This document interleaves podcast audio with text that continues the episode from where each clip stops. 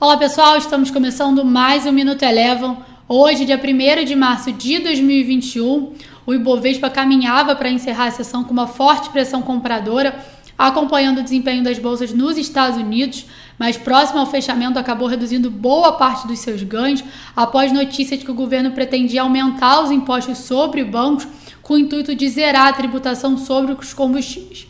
O Ibovespa encerrou o dia de hoje com alta de 0,27%. As exportadoras foram um grande destaque de alta na sessão de hoje.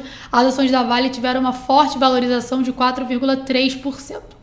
Vale lembrar que aqui nessa semana a gente ainda tem a possibilidade de votação da PEC emergencial na próxima quarta-feira.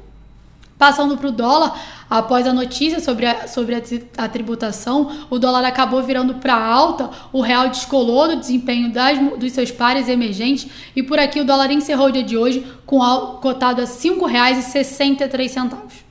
Já nos Estados Unidos, as bolsas norte-americanas tiveram uma forte pressão compradora.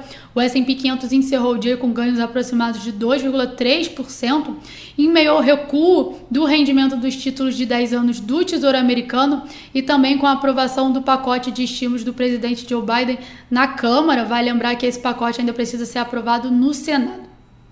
Passando para o petróleo, o petróleo Brent hoje teve um dia de realização, teve queda aproximada de 2%, com os investidores cautelosos de olho, de olho na próxima reunião da OPEP+, que acontece na próxima quinta-feira, onde pode trazer aumento da produção da commodity. O Minuto Eleven de hoje fica por aqui. Se você quiser ter acesso a mais conteúdos como esse, inscreva-se em nosso site www.elevafinancial.com e siga a Eleven também nas redes sociais. Eu sou a Jéssica Feitosa e eu te espero no próximo Minuto Eleven.